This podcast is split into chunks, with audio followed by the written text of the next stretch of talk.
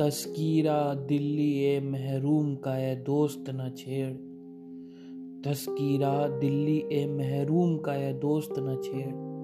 ना सुना जाएगा हमसे ये फसाना हर हरगिज। माने, मत कर मेरे से वो बीती हुई दिल्ली की बात, ए दोस्त। मेरे दिल की नहीं हिम्मत ये फसाना सुनने की।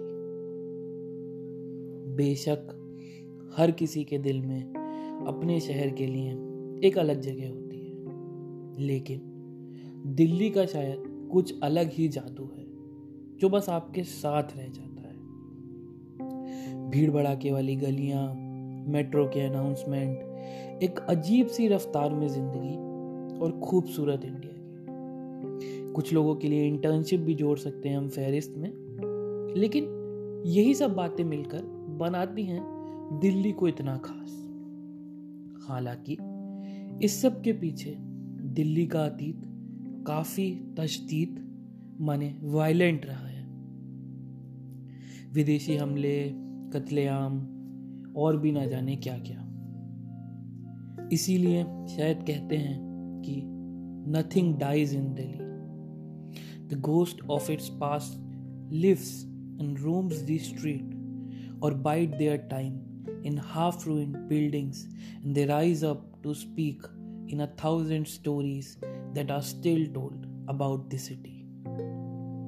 और इसी सब के बीच में एक अनूठा धागा है बोली का भाषा का या अद्भुत फन का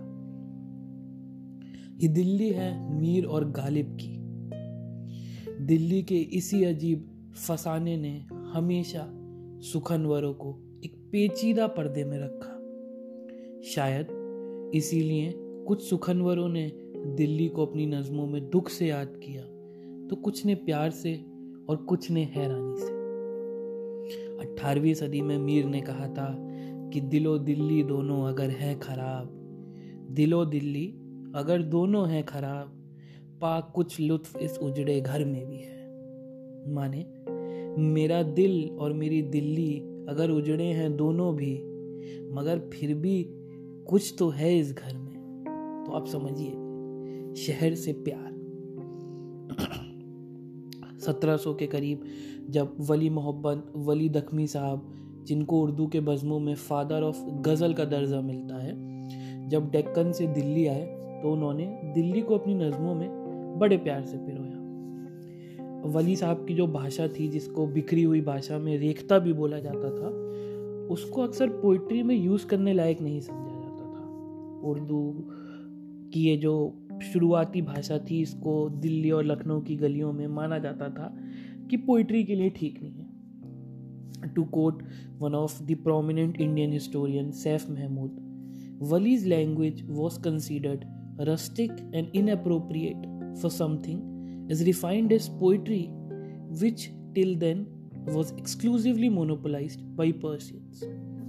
लेकिन वली साहब की नज़मों का असर शायद दिल्ली पर ऐसा भी था कि उनका अंदाज सुखन और अंदाज बयां ही बना उर्दू और उर्दू गज़ल लेकिन इस वक्त तक भी उर्दू अपने हयात के शुरुआती सालों में थी इसको कुछ हिस्सों में रेखता तो कुछ हिस्सों में अभी भी हिंदी ही बोलते थे और बहुत ही चुनिंदा सुखनवर ही अपने हुनर में इसको शामिल किया करते थे। शुरू में तो ऐसा भी माना जाता था कि उर्दू का जन्म हुआ है आर्मी कैंप्स में। माना जाता था कि उर्दू का इस्तेमाल करके सैनिक आपस में बात कर सकते थे और सैनिक भी तुर्किश सैनिक। तो कुछ लोगों में ये भी बात चली कि शायद तुर्किश भाषा में आर्मी कैंप का मतलब होता है उर्दू। इसीलिए जवानों की भाषा को उर्दू नाम दिया गया होगा। इसी बात के जानेब उर्दू को कुछ लोगों ने विदेशी भाषा का दर्जा दिया शुरुआत में। इसी बात के जानेब कुछ लोगों ने यह भी कहा कि शायद मुसलमानों की भाषा है उर्दू। हालाँकि, शमशौर फारूकी रहमान साहब उर्दू के एक बड़े लेखक, इसको गलत मानते हैं। वो कहते हैं कि 1780 के आसपास दिल्ली में इतने जवान ना ही तुर्क थे, ना पर्सियन थे। फारूकी साहब फरमाते हैं कि उर्दू भाषा थी किला ए मोहल्ले के लोगों की, जिसको आज हम चांदनी चौक जानते हैं। पिछले 400 सालों में न जाने कितने दिलों तक उर्दू पहुँची और कितने दिलों में दिल्ली बस गई।